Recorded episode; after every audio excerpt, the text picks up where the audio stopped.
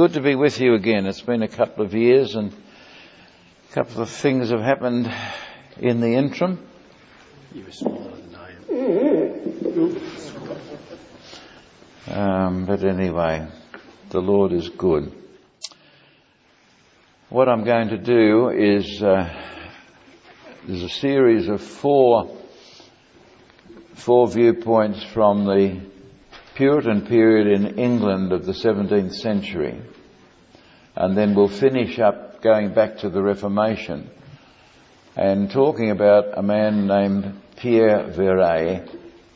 I guess most of you haven't heard of him, but he was a friend of Calvin's, but he was, he's the, the forgotten man of the Reformation and Bernie will make sure that I keep to the target. He's the one that's helped me with, with that, so. This morning we're looking at Thomas Watson, who lived 1620 to 1686, and I've put alongside that John Bunyan's birth date so you can compare the two, very similar. But what what are the Puritans? Because it's a word that's sometimes misunderstood. The Puritans were a dominant Protestant group in English domestic life from 1567 to 1660. Their name came from the desire to purify the Church of England customs, ideas, doctrines that were without a biblical basis. So if it's not in the scripture, get rid of it, is basically what they were concerned about. Therefore they sought to transform rather than to overflow overthrow the Anglican Church. They opposed episcopacy, the Book of Common Prayer, and Roman Catholic ritual like wearing vestments and the ring in marriage ceremonies. They opposed saints' days, godparents at baptism, clerical absolution, the sign of the cross, kneeling for communion, and the use of the surplice by the minister. Now I was interested that they opposed godparents at baptism because I was christened uh, or baptised, whichever word you want to use, in Sydney, brought up an Anglican uh, in a, a broad church, not an evangelical church. My godparents never went anywhere near church. They were friendly folk, but it brought home the truth. If the godparents are supposed to do what they're supposed to do, then mine, although they were friendly, didn't have an ounce of Christian understanding in their mind. So that's the sort of thing that the Puritans were concerned about. Many Puritans advocated Presbyterian order and Calvinism, obviously from John Calvin in the previous century. Many legal, gentry and businessmen were Puritans, and Cambridge and Oxford universities became the centre of influence. Now, some thoughts from Martin Lloyd-Jones, who was regarded by many as the last of the Puritans. I don't think we can ever say uh, someone is the last of anything because God brings up others. But Lloyd-Jones was certainly an amazing minister in his uh, emphasis. He, alongside others, made the point that there was nothing more remarkable about the Puritans than their emphasis upon the conscience. You and I have a conscience. You can't get rid of it. The conscience has been with us all our life. The danger is for the preacher to emphasize something emotional. Now we're all emotional people, aren't we? We all have emotions and they come to us and deal with us in a variety of situations. But if our emphasis is on the emotions, that is not biblical. And it doesn't help in the long run. But the conscience brings us back to the reality of the Word and what it's about. So I remember Jeff Bingham saying quite often to speak to the conscience because that is what the centre of our understanding the Puritan conscience was a characteristic term. So this is some of more quotes here. Self-examination is the setting up of a court in conscience and keeping a register there that by strict scrutiny a man may know how things stand between God and his own soul. A good Christian begins, as it were, the day of judgment here in his own soul. Well, let's ask the question. Do you know how good or problematic your soul is? How is it between you and God this morning? Is it something that we fob away? Or is it the reality of what He is doing through the conscience by His Spirit? Plus, Puritan sermons were never finished until their application. They deplored a mere academic theoretical view of the truth. The Puritans understood that a mindless Christianity sponsors a spineless Christianity. An anti-intellectual gospel quickly becomes an empty, formless gospel that doesn't get beyond felt needs. So there's again the reminder of felt needs. We all have needs. We all have situations that we face. Some of them are upsetting. But to emphasize that, the Puritans would not do because they could see that it would end up in more difficulty. And that might be a good thing to talk about over a couple later, except I can't stay too long this morning. Another quote. We must go with the stick of divine truth and beat every bush behind which a sinner hides until like Adam who hid, he stands before God in his nakedness. That's what the Puritans were concerned about.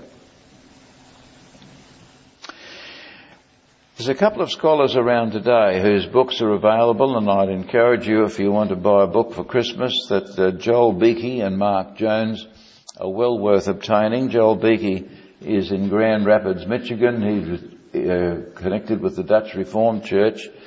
Mark Jones is the pastor of the Faith uh, Vancouver Presbyterian Church. So they come from different denominational backgrounds.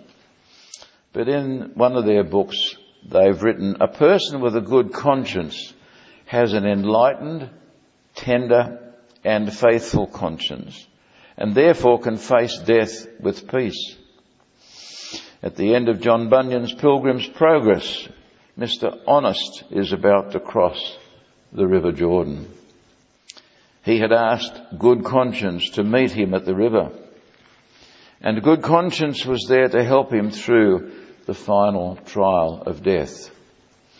Likewise, it is through the gift of a good conscience that God answers Simeon's prayer in Luke chapter 2 verse 29. Lord, now lettest thou thy servant depart in peace. That would be a great way to end our time.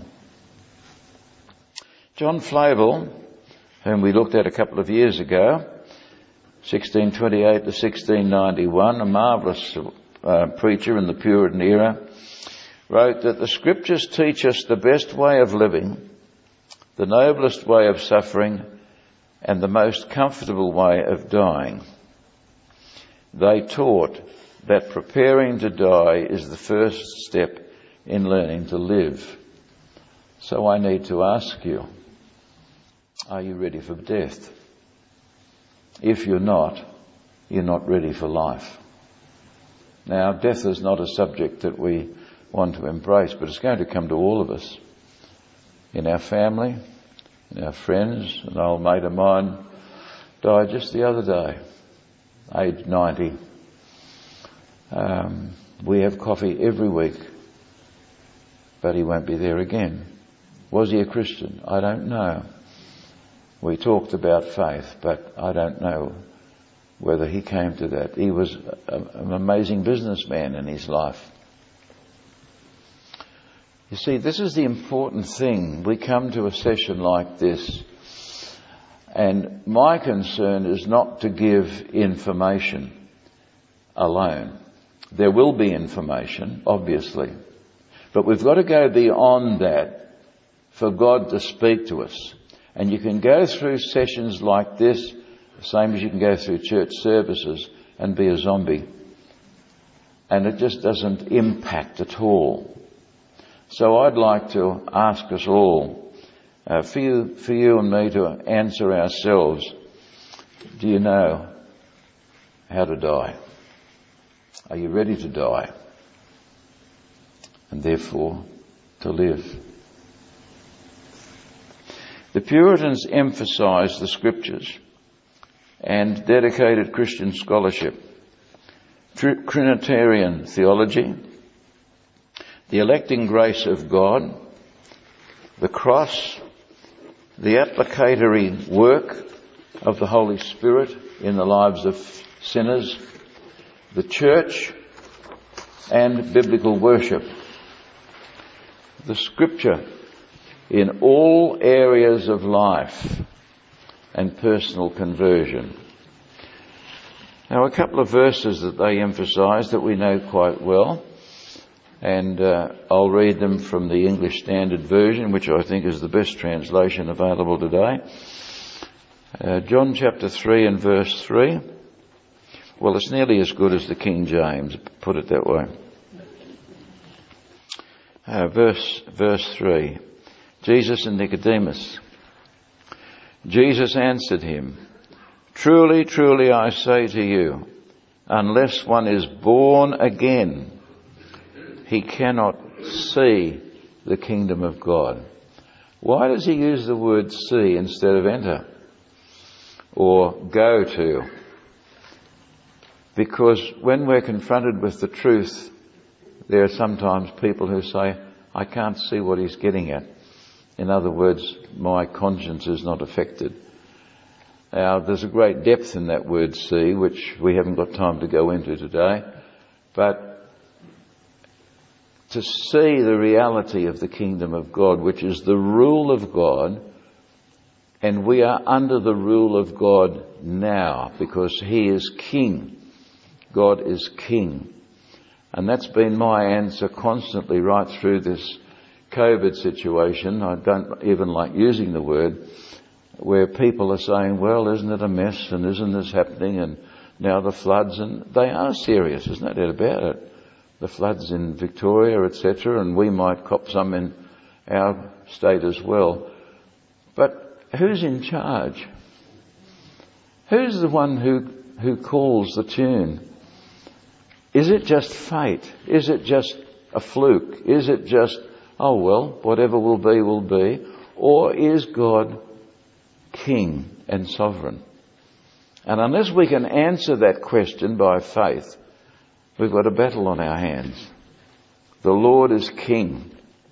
So that's in brief what he's saying to Nicodemus. And then James chapter 2 and verse 17. James is a very practical book. But the Puritans said, so also faith by itself, if it does not have works, is dead. Now Christians profess to have faith. What about works? The works are the automatic result of the faith that we have. Works don't bring us faith. Works have no part whatsoever in justification. It's it is by faith. We are made righteous, declared righteous by God through faith. Works don't enter into it. But the works are the result of our faith. And if the works aren't there, then is the faith there?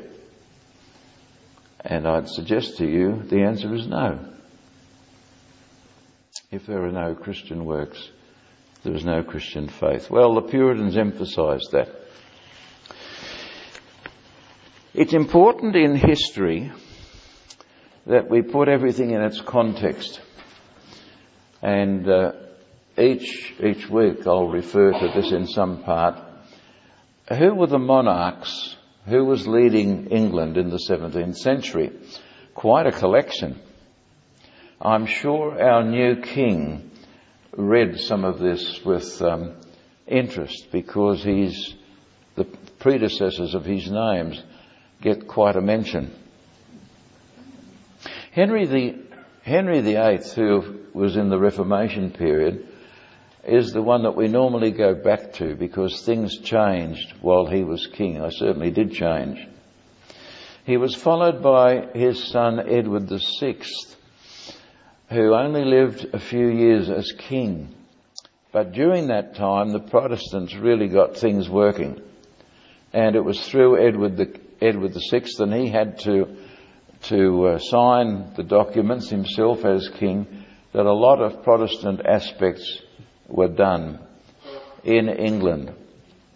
Well, of course, he died as a teenager and he was um, followed by Mary, who is generally known as Bloody Mary because of all the Protestants that were put to the stake.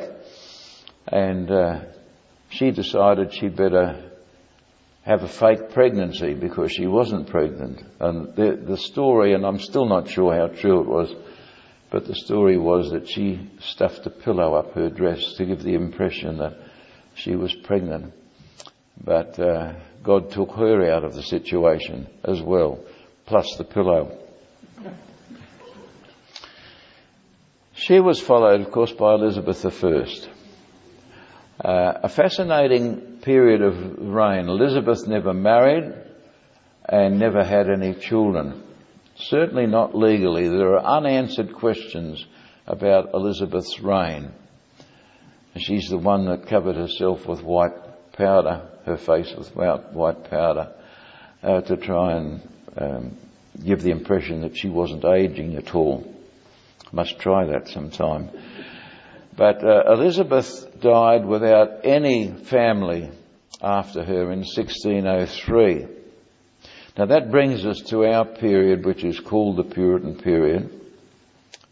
She was followed by James VI of Scotland, who took the throne and became James I of England and Scotland. It was during his reign that the authorised version, or the King James Version, was printed in 1611. I'm not suggesting that James was a Christian, I think it was just a political aspect that brought that about. But we're very thankful that the authorized version was published during that time. Then there came Charles I, 1649, but he lost his head. He went the wrong side of Parliament, and Parliament decided we don't want him as king, so he was beheaded. I think he's the only king in recent centuries that uh, was beheaded, but you can tell me if I'm wrong later on. England then became a republic for the years during the Lord Protector Oliver Cromwell. Cromwell was offered the crown. He was offered to be king. Would have sounded good. King Oliver, but uh, he refused that offer and he didn't last very long either. Now, a lot of the Puritans wanted the king back again, and there was a king, and that's the son of Charles I, who was Charles II. And so he came back into the picture, but as a Roman Catholic, things didn't work out too well. 1660 to 1685. He was followed by James II, who was deposed. So he didn't reach the end of the road either. But he was the last Roman Catholic monarch. There has not been a Roman Catholic on the throne of England since, and there must never be. His 15 year old Protestant daughter, it's quite interesting, there's a Roman Catholic king has a Protestant daughter who really turned against him. Mary II, she married William of Orange. William came from the Netherlands and he was known in Northern Ireland and Scotland as King Billy. He was invited to take the English throne, which he did. He was installed in 1689. That was preceded by what we call the Battle of the Boyne, north of Dublin in Ireland, when William and his troops defeated the forces of the king. James was defeated. He was exiled to France and protected by Louis XIV. Mary died in 1694 and William then in 1702. Now that's a, a rough overview of the royal people uh, who were leading from the front in England.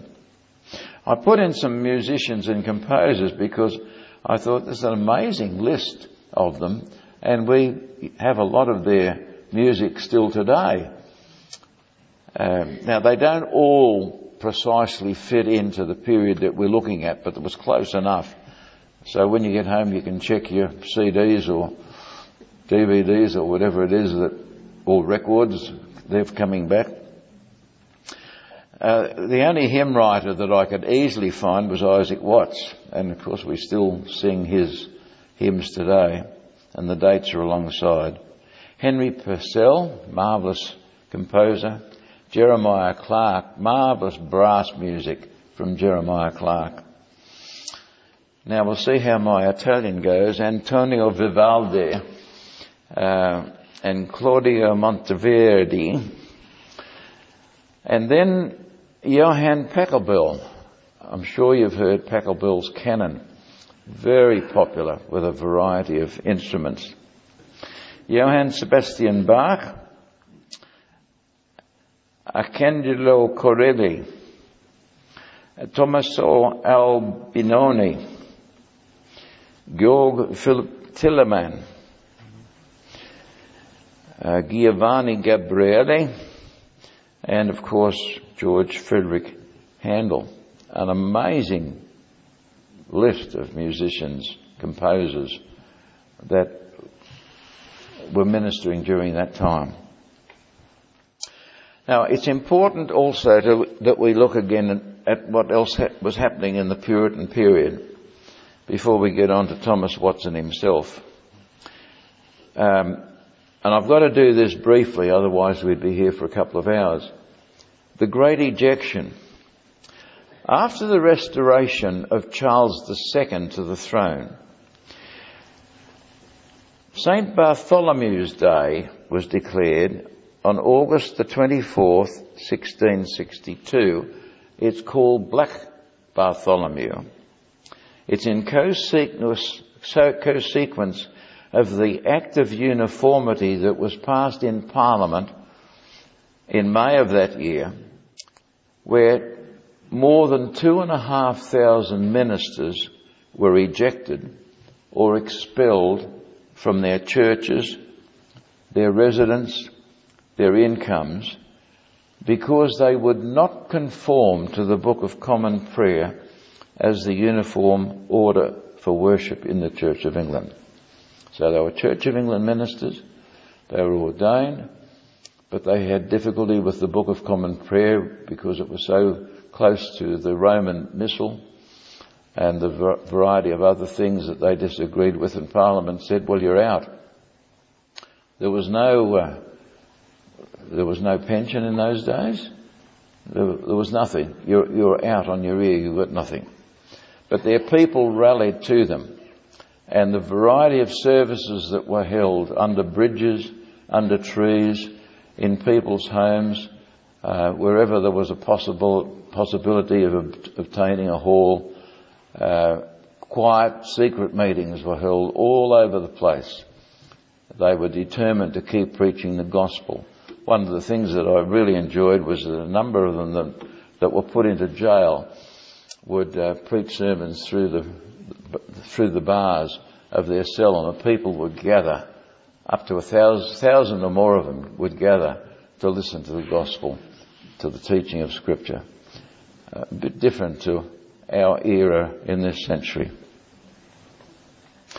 So that's the great ejection, and we're going to meet that each time with the Puritans because it is very significant what happened to these men because they stood firm for what the scripture says, not for what the, the church authorities said.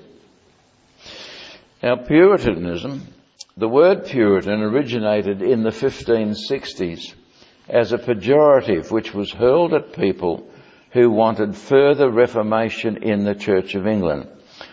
It's still a pejorative today. Ah, you're puritanical, or you're a Puritan with a sneer, or you're a Calvinist.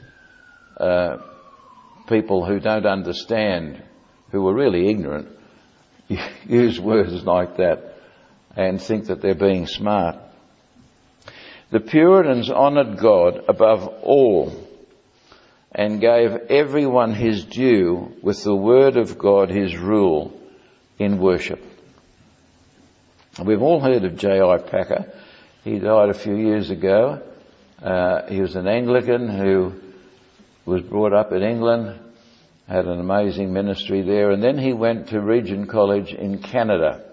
Died at the age of 94 in the year 2020. Uh, if you get hold of any of Packer's books, they're worth, they're really worth reading.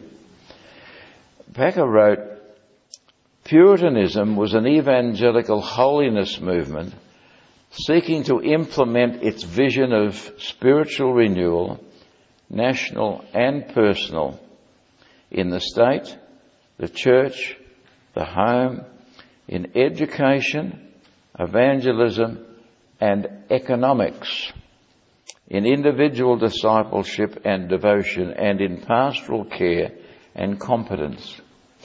That is quite a sentence, and it is very wide ranging. Will you notice that it goes beyond the local church? Its concern is economics, which is really picking up what happened in the Reformation with Luther and the rest, the great change that came. History is being degraded in our universities today, but any that still teach it in a, with, and obviously in a purely secular fashion can't ignore the impact of the Reformation and what happened in Western civilization.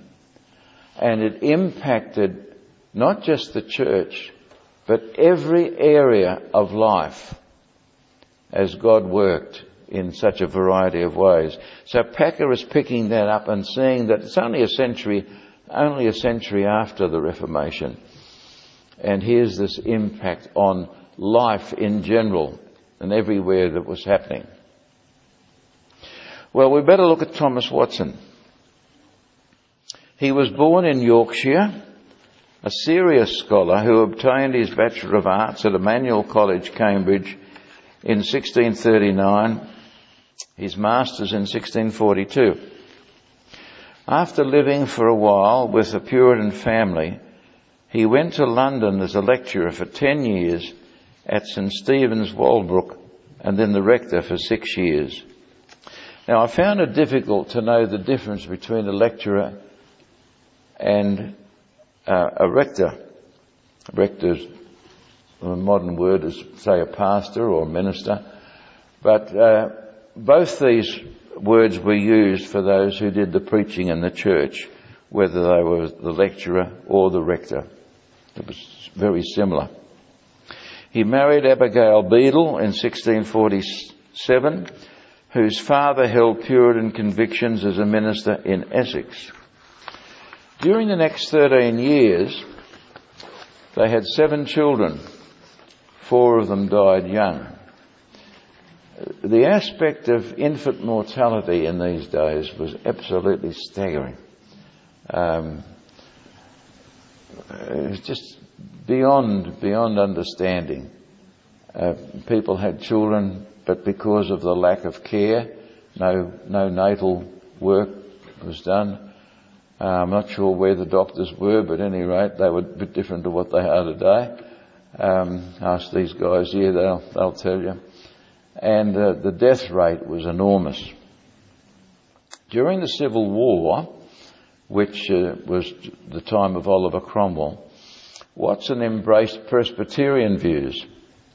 However, he had sympathy for the king And he went to Oliver Cromwell with other Presbyterians to protest against the execution of Charles I. Didn't get, didn't get very far though. In 1651, with a few others, he was imprisoned for being involved in a plot to restore the monarchy. In 1652, he was reinstated to his Walbrook ministry. And then ten years later, he was ejected from the pastorate with the passing of the Act of Uniformity. Now, the Act of Uniformity in 1662 is an act of the Parliament of England. It prescribed the form of public prayers, the administration of the sacraments, and other rites of the established Church of England according to the rites and ceremonies prescribed in the Book of Common Prayer. So unless you adhered to the Book of Common Prayer of that time, you were on the skids. Adherence to this was required in order to hold any office in government or the church. Although the 1662 edition of the Book of Common Prayer described by the Act was so new that most people had never seen a copy and there was great limitation as regards the publishing of these volumes. The Act also required that the Book of Common Prayer, quote, be truly and exactly translated into the British or Welsh tongue.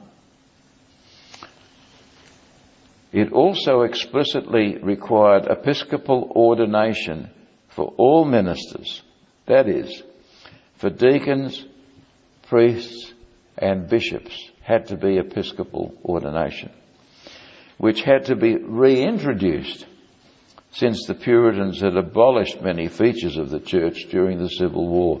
So there was all sorts of up and down, and there was no news broadcasts. Uh, Channel 9 wasn't operating, nor Channel 2 in those days, and people were finding things out months and months and months, if they ever found out news after it had happened. As an immediate result of this act, now I've got there over 2,000, which, which is, the number is a bit elastic, but I think uh, two, two and a half plus thousand clergymen refused to take the oath.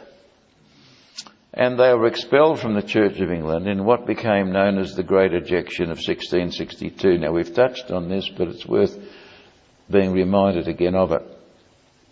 Although there had already been ministers outside the established church, this created the concept of nonconformity, with a substantial section of English society excluded from public affairs for a century and a half. And we've still got nonconformity. Um, I used to pride myself on being a nonconformist without knowing what it meant. But um, if you're outside the established church, uh, you're a nonconformist. However, Watson continued to preach in barns, woods, homes, wherever. By the year 1600, so we just go back a little bit, London's population was estimated at 400,000. 1666 was the Great Fire of London, which broke out in a Pudding Lane bakery just after midnight on Sunday the 2nd of September. Now there's a background to this which again I haven't got time to go into, but uh, you've probably all heard of the, the bubonic plague. Uh, ancient investigations suggest that, that the gremlins or the beginnings of this bubonic plague went back for centuries, uh, largely because of the lack of health situations, the requirements for health that were that we we take for granted, but just weren't available back in those centuries. Uh, it's called the Black Death, the bubonic plague, and apparently there is ancient DNA. If you want to find out more, just ask some of the medical people here. I'm sure they'll tell you. But the fire, the Great Fire, swept through central London and lasted until Thursday the 6th. Only four days, but it was enough to just about ruin the whole scene of London.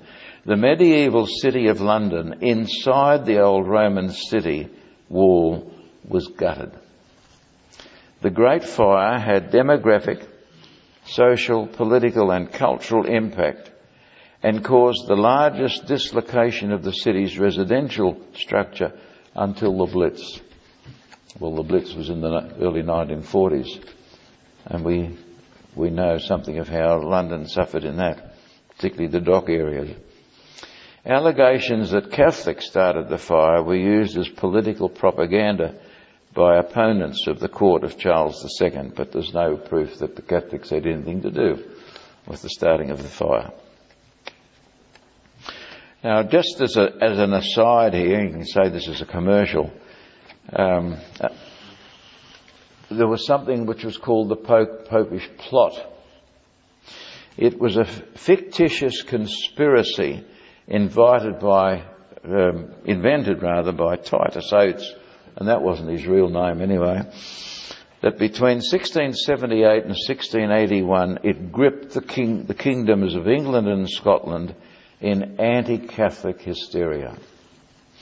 Oates alleged that there was an extensive Catholic conspiracy to assassinate Charles II, accusations that led to the executions of at least 22 men and precipitated the Exclusion Bill crisis, which was developed by Parliament.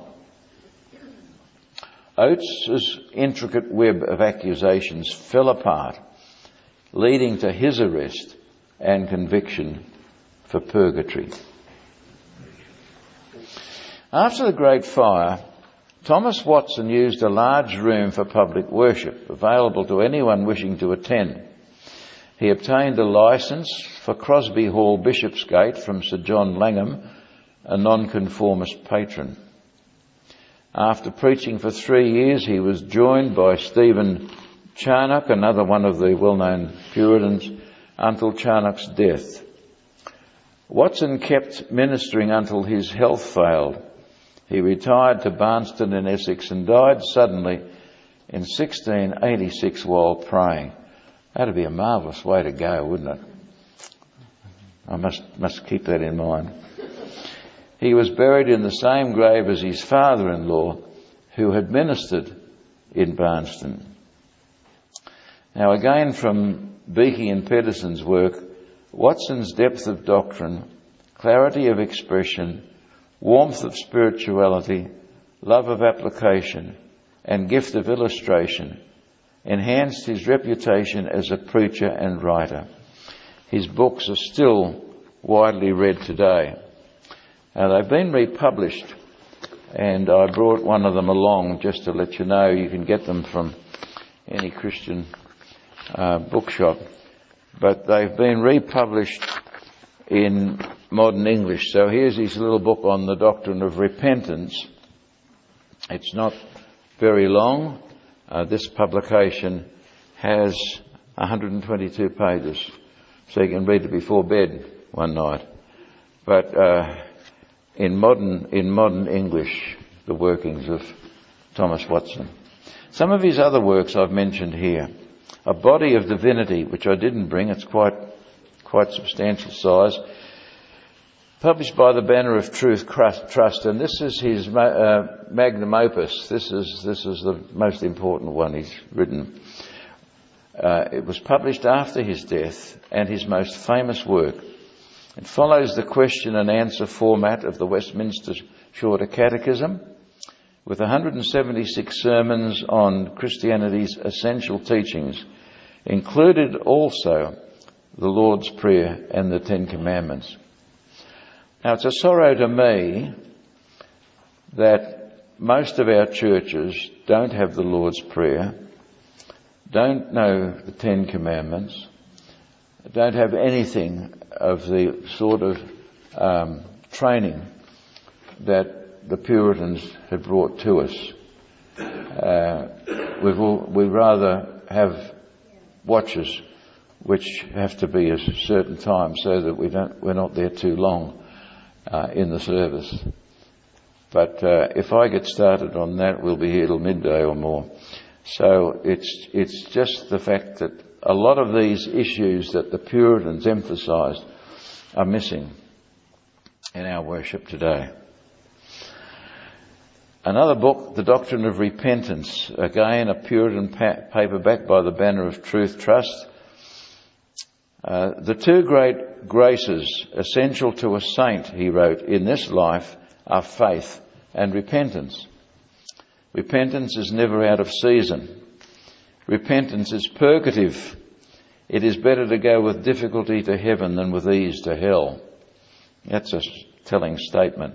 Repentance is pure gospel grace.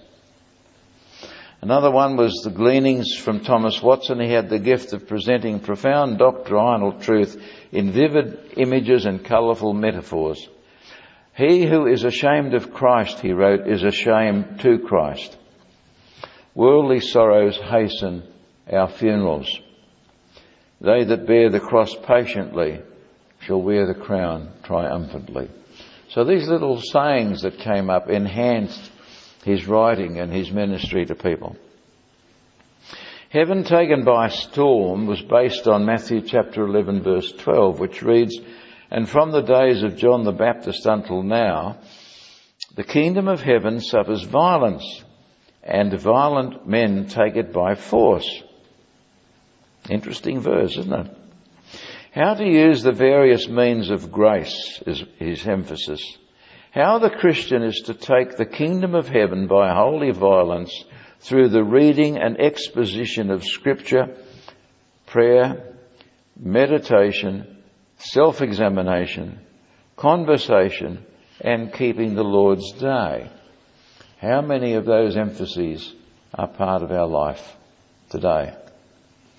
Explains how the believer is to battle against self, Satan, and the world, and counters objections and hindrances to offering such violence.